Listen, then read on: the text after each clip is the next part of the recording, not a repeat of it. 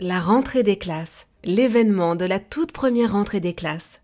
Pour en parler avec nous, Florence Millot, psychologue et psychopédagogue. Bonjour Florence. Bonjour Eva. Imaginons que cela fait quelques jours que la rentrée a eu lieu et mon enfant pleure toujours à grosses larmes. C'est un déchirement, il est inconsolable. Quels sont vos conseils ?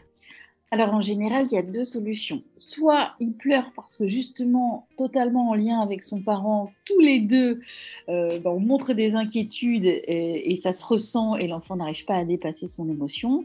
Soit au contraire, on est un parent assez confiant, tout est ok, mais vraiment notre enfant de son côté n'y arrive pas, il n'arrête pas de pleurer.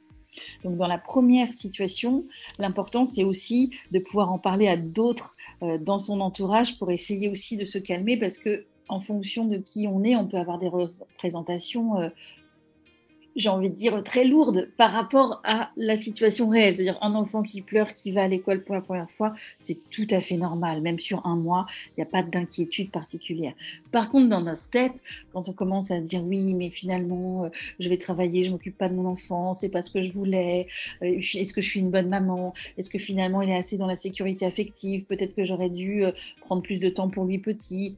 Qu'importe ce qu'on se raconte, mais quand on commence à ajouter de la souffrance à la souffrance parce qu'on imagine le pire et qu'on se culpabilise, là, c'est difficile des fois de se séparer. Et l'enfant aussi sent que l'enjeu, il est tellement important, même si on ne fait pas exprès, bien évidemment, hein.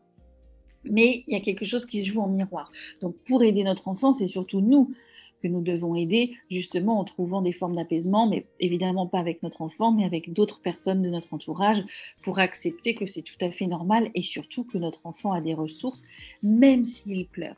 Parce que nous, ce qu'on voit beaucoup à l'école ou en crèche, c'est qu'on a des enfants qui pleurent, qui hurlent, qui se roulent par terre, mais finalement, alors oui, des fois ça dure 20 minutes, mais dès que le parent est parti ou dès que l'enfant commence la journée, en réalité, ça se passe très bien. L'enfant qui joue, qui plaisante, qui ont des copains, mais effectivement, ils marquent qu'ils ne sont pas contents de cette séparation. Mais ça ne veut pas du tout dire que c'est des enfants qui n'ont pas cette capacité à rebondir ou à être heureux à l'école. Des fois, ça n'a rien à voir.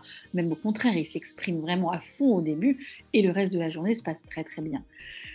Dans la deuxième situation, si vraiment on est un parent très cool, on a confiance, on est content que son enfant aille à l'école, on est même content de retravailler et tout se passe bien, mais qu'à l'inverse, c'est notre enfant qui a vraiment du mal parce qu'il se sent, il a encore besoin de cette attention et de cette affection.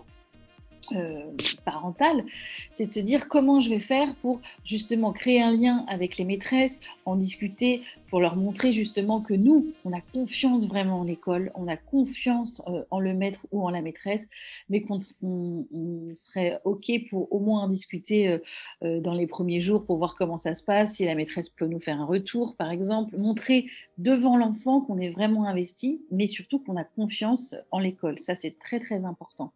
Ensuite, effectivement, quand on a la possibilité de se dire, en discuter avec son enfant, comme si on passait un tout petit contrat, hein, évidemment, à 3 ans, c'est petit, mais se dire, si vraiment ça ne va pas, on va s'organiser, soit moi, soit quelqu'un viendra te chercher plus tôt.